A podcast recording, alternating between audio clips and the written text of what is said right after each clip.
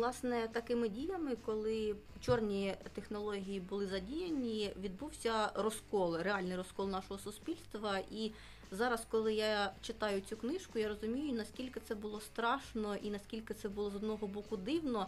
І е, напевно наївно, тому що люди велися абсолютно на якісь прості примітивні речі. Так, да, це була взагалі жахлива історія. Ми тепер це усвідомлюємо, але суспільство було накручено до такого, знаєте, оцього рівня, е, коли ну оце смішно. А коли ми та знаєте, там уже в Луганську косілі, ну так косо дивилися на людей, які там, наприклад, одягнені були в помаранчеву якусь е, помаранчевого кольору, там светри, одяг, і от ну просто у тебе спрацьовувало цей ну блін інстинкт, як не знаю, собака Павлова. Прямо ось раз на оцей, ну то розумієте? Тобто, от зараз усвідомлюєш, наскільки були задіяні ці технології, коли тебе просто приводило в стан збудження навіть кольор. Ну, Це ну, взагалі ну, да, от, ну воно начебто зараз дивишся смішно, але було не смішно. Знаєте, коли у нас там е, сьогодні все місто пов'язали цими голубими, е, блакитними, да, блакитними стрічками.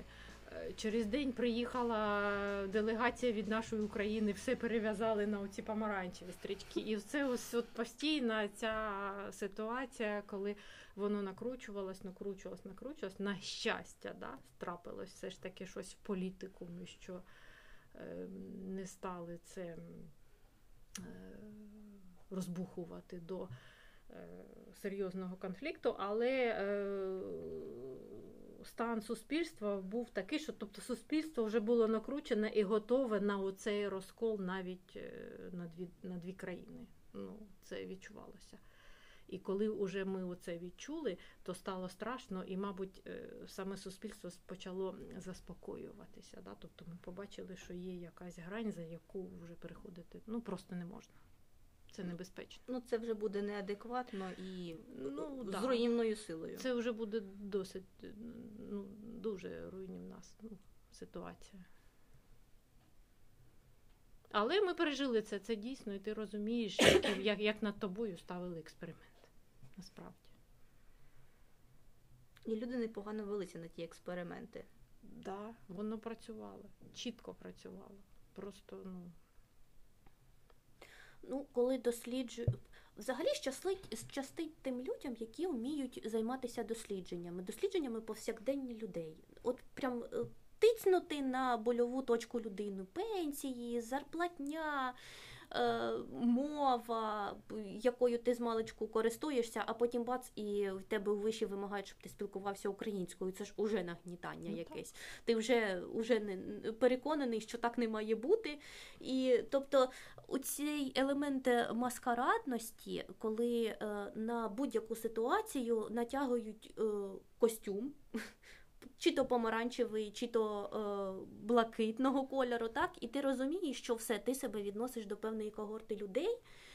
І від того е, постає таке неймовірно рясне явище, яке на сьогоднішній день лише розростається, на жаль, це такий собі ефект лунакамери, ехокамери, коли у твоєму просторі формуються певні поняття. І якщо вони не співпадають з цими поняттями десь за межами, так, то е, для тебе всі інші є вороги. Тобто е, все має бути синхронно з твоїми поняттями, все має гармоніювати лише з тим, що в тебе зародилося в голові. Бо це ж така величезна. Скільки ти сил докладаєш до того, щоб сформувати своє інформаційне поле? І е, навіть з нашого боку доволі е, така для нас дуже важливо зберігати те, що ми наростили за ці всі роки, да, перебуваючи у переміщеному стані, скажімо. Е, і для нас неймовірно. Е, неймовірно неприємно, коли хтось хоче роздлубати наш інформаційний простір і насіяти там свого гороху. Е, лунна камера це трохи гірший ефект, коли тобі навіть байдуже, правильно мислиш ти чи неправильно просто все настільки добре вкладається в твоїй голові, і всім іншим так добре живеться з цими певними міркуваннями, так що, от, ну, наприклад, е, західні партнери будуть у закинутих шахтах е, полишати ядерні відходи. Я в цьому переконаний. Це мій інформаційний простір. І хто інакше вважає, і хто тобі насіює якихось об'єктивних речей, е, голову геть з плечей таких людей. Ну, це всюди. так занадто. Я емоційною лексикою зараз користуюся і не даремно, бо мені дуже сподобалися ті аргументи, які наводять автори в цій книзі. І вони дійсно апелюють е, примітками із інформаційних заміток. Вони познаходили доволі екзальтовані, познаходили доволі екзальтовані речі із е, новин. Ну тобто, ти розумієш, що господи, це писалося. Ну, хай це буде 10 років тому, але це писалося, ну господи, у столітті, коли ти вже живеш. Ну як таке може бути? Як таке може продертися голову людини, настільки засмітити і призвести до війни? Але це спрацювало. І ця ехокамера, вона, вона зараз щільненько зачинена на непідконтрольних територіях, і навіть на підконтрольних територіях в, в окремих мікрорайонах вона прекрасно працює. Як нам далі з нею жити? Її взагалі, як скриньку Пандори, варто відкривати, чіпати її, що з нею взагалі робити? Чіпати треба однозначно. Просто е, те, що не проговорюється, воно от і набуває таких оцих е, дивних форм, якихось наративів, які, яких ти навіть да, е, якихось дивних уявлень про те, що тебе оточує. Навіть ти не можеш висловити словами, чому ти так думаєш. Да? Тому, якщо це не чіпати, ну так ось ця бульбашка і буде існувати, і з неї люди ніколи не вийдуть. Тому я вважаю, що треба чіпати і говорити на е, дуже незручні теми, і е, це буде вихід насправді, бо ця, як то кажуть, воронка мовчання, вона, ну, вона і спричиняє до того, що в нас трапилось в 2014 році, насправді. Е, Саме тому, що певні якісь е, певні якісь політичні меседжі, політичні, вони були просто закриті на Донбасі. Да? Про це не говорили, їх не, не пускали. Ну, от як Настя казала, да, приклад, коли там не допускали на телебачення. Е, Просто там неможливо було потрапити на висловити свою думку в ЗМІ іншу і Яка все печально. Да, і тому і складається такий медіапростір, що ну всі заодно. Да? Ось, знаєте, як е, типу, ну всі ж так думають, навіть якщо я думаю не так, я не скажу про це, бо ну всі ж так думають. Ну, а якщо може кожного поодинці запитати, може із них половина все ж таки думає інакше, але не висловлює свою думку саме тому, що йому здається, що він один такий. От. І тому ось це трапляється. Тому ця уява, да, той же 2004 рік, коли на Донбасі всі за Януковича, ось воно склалося тому, що ті люди, які були проти, вони просто ну, Ну, це було не свого роду- транслювали свою думку. Це було свого роду- роду якби небезпечно говорити всупереч е, загальним Так, тенденціям. да. Хоча А може це навіть було не небезпечно, а просто ти, начебто, був чужинцем серед так, своїх. да, да, скоріш так. Тобто я не можу сказати, що тебе там щось з тобою зробили, ні, але да, оце відчуття білої ворони, воно було. Хоча, коли потім ти так поодинці з людьми розмовляєш, то ну, не так уж і мало було тих людей, які насправді е, дотримувались іншої думки. Ну, може, не такої радикальної там. Да. Знаєте, оце було таке іще відчуття радикалізації. Ти ось або так, або так, але є ж ще напівтони, да? Ну, якби. І там були претензії. Ну, якщо зараз дивитися вже в такому якомусь історичному, да, міні-історичному аспекті, то претензії були щодо однієї, щодо іншої політичної сили, ну, як у мене. Да? Але радикалізовано все було так, що ти або ти там, або сям. Ну, от з цього починаються громадянські конфлікти.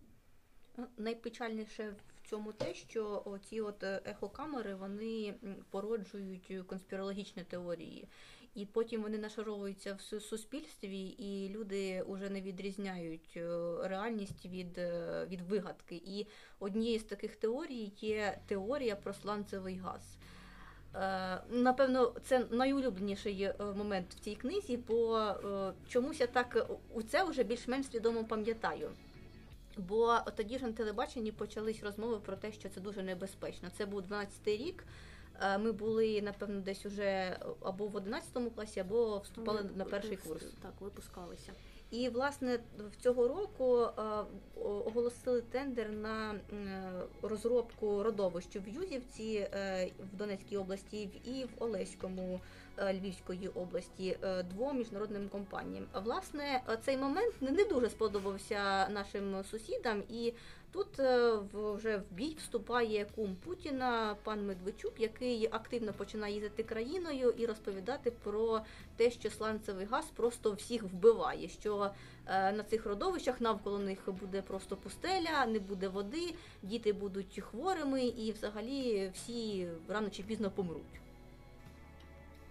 Ну, Так. Якось, якось так Просто печально. Так, я вам більше скажу, що вже в 2014 році, коли почались бойові дії, ну тобто, тобто вже війна на Донбасі, е, то існувала думка серед е, моїх знайомих, да, які вже там ми- ми вже всі переживаємо да, цю ситуацію. Всю.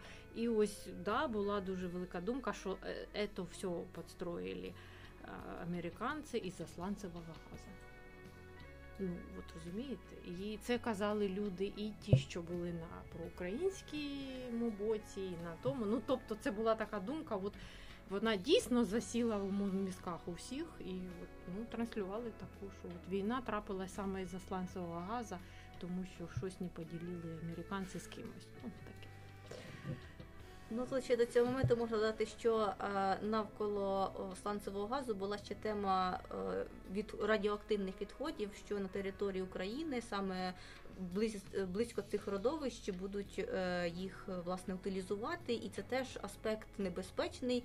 Бо якщо не помиляюся, або Наталія Вітренко, або хтось точно з політикинь говорили про те, що а, значить, контейнери, які будуть завозитись в Україну, не будуть перевірятися, що це типу заборонено домовленостями, і в цих контейнерах може бути абсолютно все, а, тобто будь-які хімікати, і вони будуть просто виливатися. Ну тобто, а люди взагалі якимось дивним чином це вірили. Ну, я вам скажу, чому люди вірили. Ну, люди, люди переймаються за свою безпеку, і коли їх лякають, їм лячно. Ну, тут це працює якраз дуже просто. А коли ще й сусід говорить, як Так, це запобігти, так, то звісно ти вже обираєш для себе е, да, Який шлях лідерів обрати? думок. Більш голосно лунає в цьому ефірі тема нашумілого Сіверсько-Донецького з'їзду 2004 року. Я не йму взагалі, що то. Що то взагалі була за паті, бо я е, ну мої, серед моїх споменів немає ну жодного, жодного, жодної теми щодо Сіверсько-Донецького з'їзду, яку порушували мої родичі, близькі родичі, далекі, там сьома пінка на киселі, ніхто не порушував цю тему. Але у книзі це просто на декілька сторінок.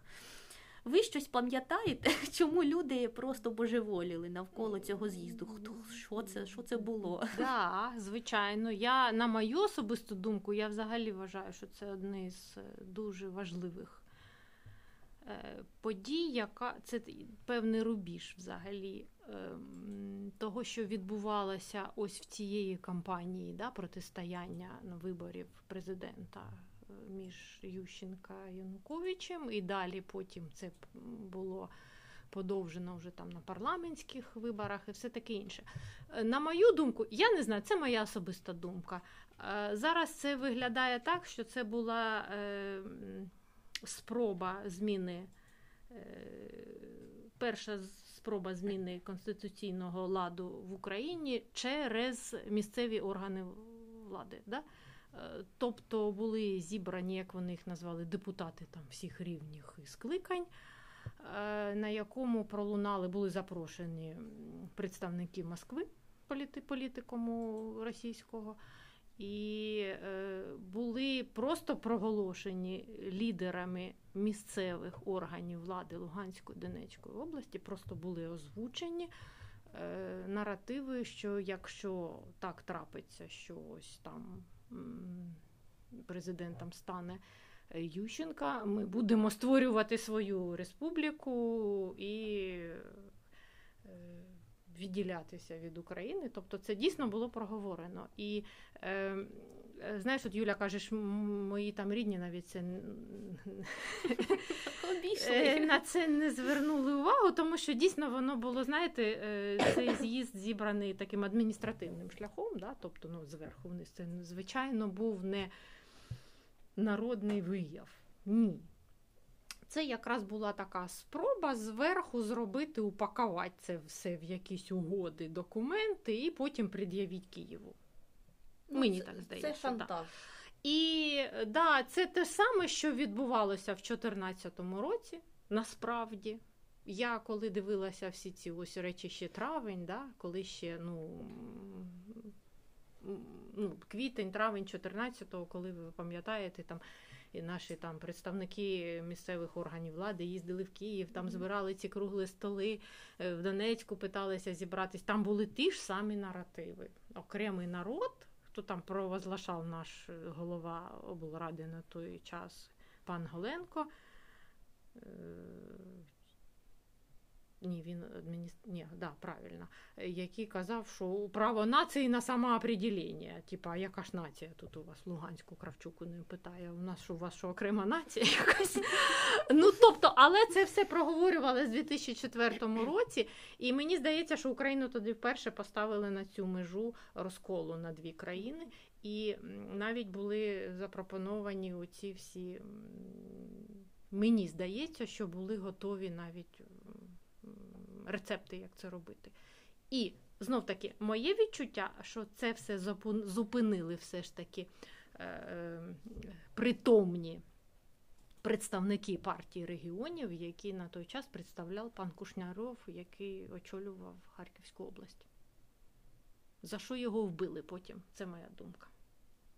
Ну, там був трапився, начебто, нещасний випадок на охоті, але всім зрозуміло, що це була людина, яка тоді зупинила це, це все, і ну, практично. е, Це моя особиста думка, але мені здається, що він дуже велику роль зіграв в тому, що це було зупинено десь на якійсь межі, і ну, якби був дан відкат. Да? Тобто погодились на цей третій тур, перевибор і так далі, і воно якби там поїхало. Хоча потім регіони від, відігралися на парламентських виборах. Вони відігралися, і знаєте, ну їхня взагалі мета була просто дорватися до влади. Це, Ну, звичайно. Ну, це єдиний е, момент, а по все інше то був просто шантаж для того, Так, щоб да. вибороти собі е, більше влади. Це е, феодальний такий е, склад розуму, щоб е, Так, да, да. Вони такі яскраві представники були ось таку, такого управління країною і взагалі е, вибивання собі преференцій да, через шантаж. Ось тому просто в 2014 році, мені здається, вони почали робити те саме, але не прорахували, що воно може піти далі. Да? Тобто, ну, скажуть, ну ми ж в 2004-му щось таке провернули і нічого. Ну, дуже швидко стугло. Тобто, Е, Там було зупинено, там це Волали відчувалося, голосно. що просто, ну просто, просто подан був сигнал обом, об, обома сторонами е, прекращать. І там це ж дійсно було, е, я не знаю, ви пам'ятаєте це ні, але в Києві це були оці дні єднання, коли ці всі помаранчевий і блакитний табор, вони там їздили на авто, обді- обіймалися, ручкались і мір, дружба, жвачка. Ну тобто, це було дійсно цей конфлікт загашений в такий спосіб, що ми всі тут в Україні, і ми не будемо да, один на одного йти.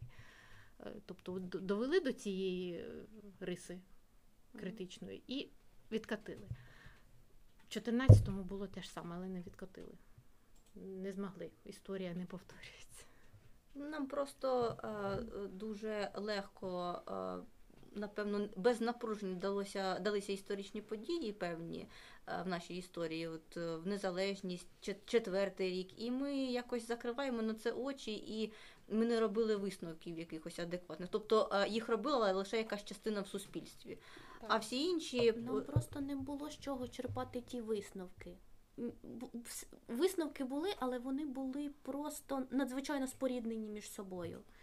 Це просто коли сказала одна людина, інша переказала, переказала іншій, і одна дослівно повторила. Тобто, у нас ми от жили весь час на такій стадії, коли людина у сонному стані повторює те, що їй говорять. Ну, власне, е, психологи говорять, що у нас був ну, сказали б, що в нас не сформований емоційний інтелект. У нас просто не було е, можливості. Ми не проживали таких ситуацій до того, тому ясно, що мозок е, не міг вибрати правильний шлях, бо в нього нейронних зв'язків просто не було, щоб якось реагувати правильно на, на подібні ситуації.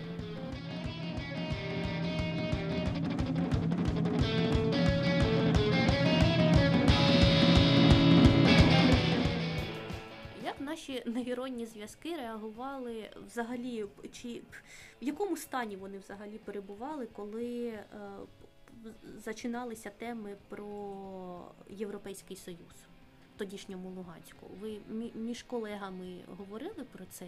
Бачили себе частиною Європи? В економічному плані ні, ви знаєте, просто навіть і розмов таких не було. Е, тобто, скажімо, ця тема е, вона була піднята е, саме під час уже Майдану да, 13-го року, скажімо, да, ось уже те, що ми зараз там називаємо Революцією Гідності. І е, от тоді, да, от лише, мабуть, тоді, е, ну, якби взагалі в суспільстві вже почали обговорювати, ну, воно нам треба, чи що це, чи на що воно нам.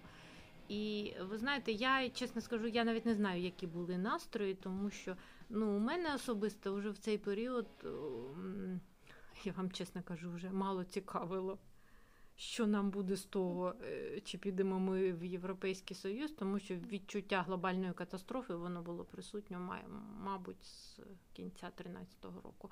Е, це було просто відчуття. Ми не усвідомлювали, що може статися. Але те, що це початок якоїсь трагедії, яка зачепить саме Донбас, вона була чітка. Тобто ми розуміли, що це йде звідси і що тут відіграються. Є от думка, часто її люди виголошують, що війна почалася через Майдан. Ні, війна почалася в мізках у людей раніше, мені здається. Ні, звичайно, ні. Я це не пов'язую. Війна стала наслідком несприйняття елітами того, що трап... місцевими елітами Луганської Донецької області, того, що трапилось в Києві. От просто тупо несприйняття. Е, мені здається, вони знаєте, як зараз Росія не усвідомлює, чому Україна їх не любить. Да? От просто от тоді теж це було просто неусвідомлення, як так сталося, що в Києві взагалі ось так люди Тобто, взагалі вони не вірять в те, що ну, дійсно люди це зробили люди. Тобто, знов таки конспірологічні всі ці теорії, мені здається, що от е, тим представникам еліт, які так званих еліт, які представляли. Е, регіон наш, вони ну, просто навіть не уявляли того, що вони, мабуть, і досі не вірять, що люди можуть просто змінити хід історії. Е, вони впевнені, що це хтось підстроїв, проплатив, е, і по-іншому не буває. Тобто це різниця в світоуяві. Це не лікується. Це не ми, ну, це треба розуміти. І вони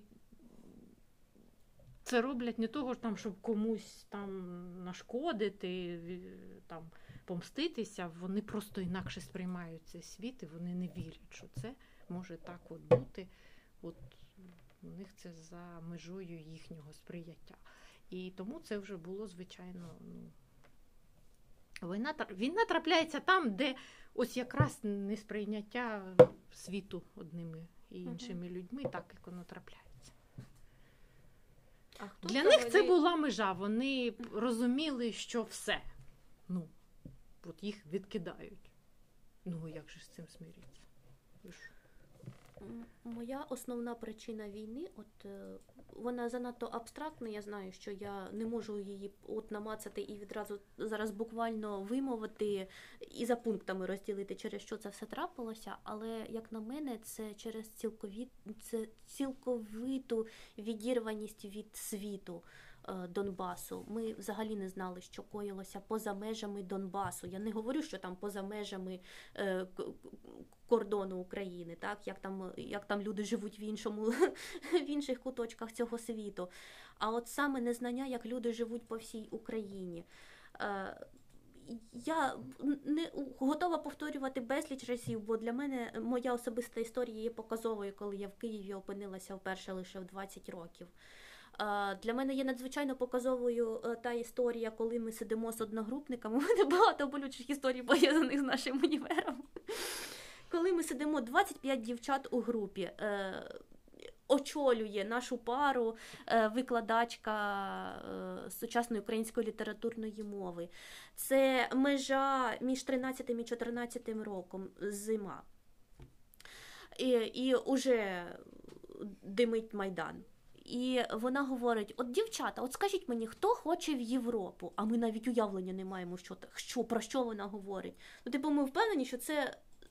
Це, Нездійсненна якась дія. це навіть не здійснене. Ми, ми не можемо це промацати в своїй голові. Ми не знаємо, з чим це проасоціювати. У нас е, ну, просто немає з чим порівняти це все, щоб уявити, що буде з Україною, якщо вона стане частиною єС. Вона говорить про щось дуже примарне, розказує там про свої відрядження до Польщі. Вона розказує про, про цю неймовірно красиву бруківку, про якісь магазинчики, про те, який було там шикарно. А ми навіть ми навіть в столицю жодного разу не їздили. Ну тобто неймовірна відірваність між поколіннями, між різними світами. Люди вже неймовірний світ побудували досвідчені люди, які професійно закріпилися на цій землі. Вони вже побудували свій неймовірно прекрасний світ, і вони можуть уявити, що може бути з Україною після підписання цієї угоди. А ми не ймемо. У нас в голові лише те, про що нам говорять батьки, і моя бабуся, яка обговорює з іншою бабусею у жовтні 2013-го, що ЄС це капець як погано, і що буде із шахтарями, що буде із е, хазяйственниками, і що ми всі просто помремо і опинимося у прірві через у той маніпусінький підпис, і все. І цього нам було досить, щоб підповісти пані Катерині, що ні, ми не хочемо в Європу. Ну розумієте, наскільки це спрацьовувало? І, і нам взагалі, е, взагалі не йнялося, що це все, е, що нам там вибулькотіла моя бабуся за одну хвилину, нашаровувалося в її голові протягом 10, 20, 30 років. Це ж егокамеро. Це ж така какаха в нашому світі, що просто неймовірна. І вона і я боюся навіть зачіпати це поняття, бо коли її розчалиш, вона тонутиме ще більше. Да, ну тому що це та ж сама технологія. Розумієте? Це та ж сама технологія, яка людям розповідає, що нема чого туди їздити взагалі. Взагалі, чого взагалі виїжджати з Луганської області? У вас що тут магазинів немає? Все нормально. І тому так воно і трапилось. Більшість дійсно взагалі не виїжджала. Да? Ну, ми вже знаємо цю всю статистику. Просто на неї ніколи не звертали увагу і навіть не уявляли себе, що це може взагалі трансформуватися.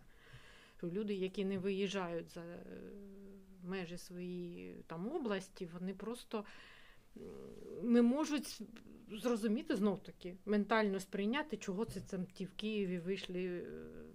Це, Мгм. м, Якась інша еліта. і Це якісь Яка люди, чавить ну, нашу тобто, еліту, чому так. вони взагалі, що їм там не подобається, ЄС їм подаває, воно їм треба. Ну, як їм треба, да. Ну, тобто, це не сприйняття, що є в суспільстві люди, яким треба це.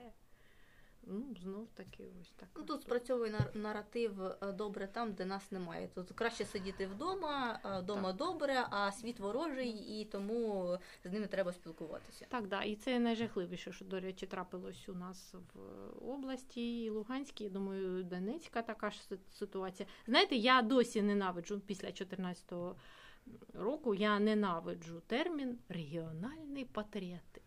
От коли мені кажуть, ми треба щось там просувати. Ідеї ж регіону, нашої любімої Луганщини. Да? Ну, зараз все нормально в патріотичному такому. Там. Але я це, це, це у мене вмикається червона лампочка в голові. Все це небезпечно. Я завжди кажу, коли а як ви просуваєте от Луганщину? Я її просуваю на всеукраїнських майданчиках. Я тут всередині нічого славіть не буду. Це шлях в ту чорну діру. Угу. Як тільки ми починаємо хвалити одне одного у себе тут вдома, ні, шановні, все.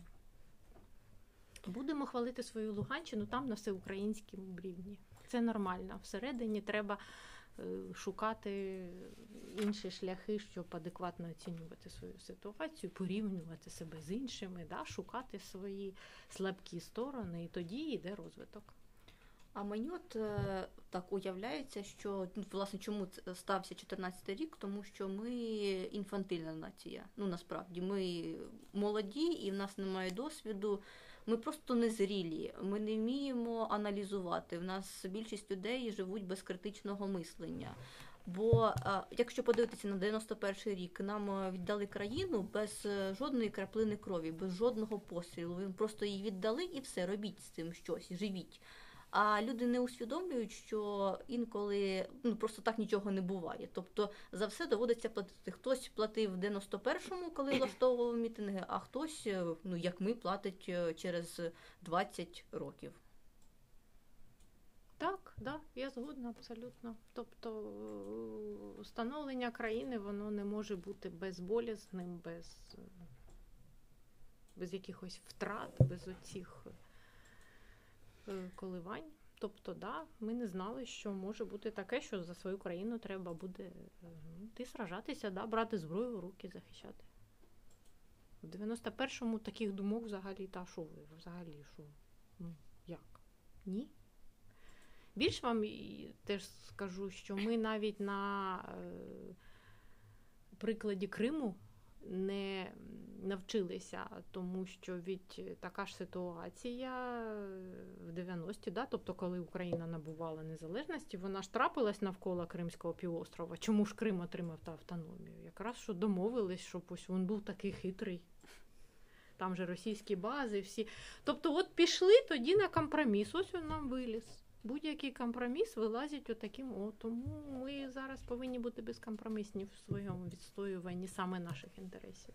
Власне, е, шостий розділ і епілог цієї книжки наводить на думку про те, що ніхто взагалі не може е, напевно сказати, що й надалі коїтиметься на Донбасі в Луганській області, зокрема, е, від кого це залежить? Ну, напевно, залежить від нас, зокрема, і від нас трьох людей, які працюють в бібліотеці і займають інформаційний фронт і готові е, захищати, хоча б в інформаційному плані, всі, всіх тих людей, які боронять наш кордон е, сьогодні, захищати. Е, Хоча б в тому плані, що е, наші українці, деякі українці продовжують їх вважати ворогами. Е, представників Збройних сил України. І продовжують е, нагнітати думку про те, що танки стоять лише українські. І відштовхуючись від цього дуже жвавого наративу, який панує надзвичайно активно в сільських місцевостях, бібліотеки публічні, напевно, для того існують, е, щоб боронити таких людей, які страждають від таких от е, інфантильних розмов, історій про те, що винна Україна. А насправді винні абсолютно всі, принаймні хто живе в Україні. А в Україні таких людей багато. Власне, що говорять автори? Що змінити ситуацію ніколи не пізно. І якщо повернення непідконтрольних Донецька та Луганська е, на нинішньому етапі не залежить від нас, і, можливо, навіть ніколи не відбудеться, то сьогодні нашій державі ніхто не забороняє наводити лад на непідконтрольних територіях. Отут я трохи не погоджуюся, відштовхуючись від того, що все ж таки коїться на наших кордонах, і як, і як оця маніпулятивна війна досі триває. Але е, доволі небезпечним є поняття в інформаційному полі зараз коливається як регіональні еліти. Тут автори говорять про те, що все неймовірно залежить від новостворених регіональних еліт, неймовірно ініціативних, активних, які зі свіжими поглядами прийдуть і будуть розгортати якусь свою активність.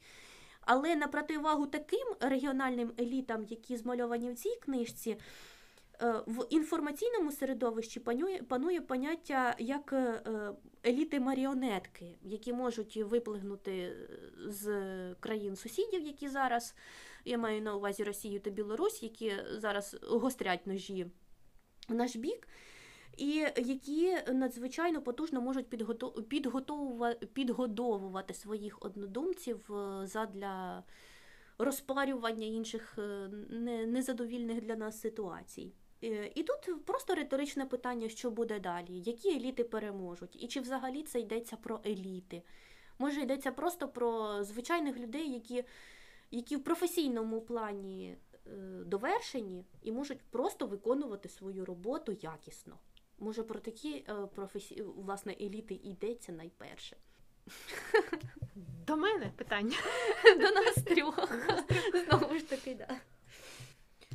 Власне, я б не сказала, що мають бути якісь регіональні еліти. Мене це теж дратує. Має бути одна еліта політична в усій країні і не зациклюватися на якихось е, регіональних особливостях е, кожної області, там кожного етнічного регіону. Я насправді е, відносно оптимістично дивлюся на ситуацію. Я думаю, що нам вдасться повернути ці території, але це буде не скоро. І в нас ще буде доволі великий перехідний період, коли ми будемо вчитися жити із своєю травмою і пропрацьовувати її разом з цими людьми. Тобто це буде ну, точно років 20 ще точно, тобто весь процес. Так, згодна, що це буде, ось як ти кажеш, да? можливо, років 20, а в історичному аспекті це взагалі нічого насправді. Це невеличкий термін, і це нормально, коли десь так на долю одного покоління випаде цей процес. Це нормально. Е, Щодо побоювання, які ось висловила Юля, да, чи не можуть вискакувати ці маріонеточні такі так звані. Так, да, у нас тут це точно може бути, це проблема. І для того, щоб цього не не сталося, отут якраз. Е... А ви знаєте, я скажу зараз таку думку. Е, мені здається, що держава вже зробила те, щоб цього не сталося, тому що реформа децентралізації просто не дасть проникнути в ці громади чужакам. Може, і це я дуже так е, дивлюсь на це. Е, як це? Через рожеві окуляри? Через рожеві окуляри, але мені здається, що це великий такий бар'єр для того, щоб тут не з'явилися чужаки. От, ну, чужаки, знов я знов на ту ж риторику переходжу. Скажімо так, люди, які працюють не на Україну. Да? Скажімо так.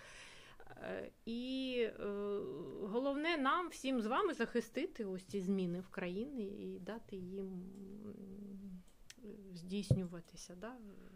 тобто реформувати її в цьому стані далі. Як би це не було там, може, боляче для нас, там складно економічно, незрозуміло, ми розуміємо, який там безлад відбувається інколи. Коли там приходять е, керувати цими громадами недосвідчені якісь люди, але це все воно нормально йде, і тому мені здається, що якийсь такий вже заслон Україна поставила тут. І дуже приємно, що навіть от зміна влади вона не чіпляє у цих таких основних якихось трендів, які відбуваються в країні. Мені здається, що ми рухаємося саме до тієї країни, де буде неважливо, скажімо, прізвище президента. От я хочу дожити до е, того життя, коли буде все одно яке прізвище президента. Країна працює як годинник. Не буде так, як за часів. Так, працює, е, Країна працює як годинник, тому що працюють всі інституції, все злагоджено. І байдуже, хто там наразі виконує обов'язки головного менеджера цієї країни. мені здається, що ми рухаємось саме в цьому напрямку. і Дуже приємно, що ось воно відбувається все ж таки. Тому працюємо у а не одноосібно. Е, Друзі, ми завершуємо на цьому розмову про книгу Як Україна втрачала Донбас і радимо її прочитати і, власне, поділитися своїми думками в коментарях під цим подкастом. Будемо дуже вдячні за вашу думку. Ми не збираємося вмикати в жодному разі вогнегасники у коментарях. Е, Якщо палатиме, діліться. Ми будемо раді почитати і знову ж таки висловитися. Для цього ця книжка і написана, що більше говорити. Побачимося дуже скоро.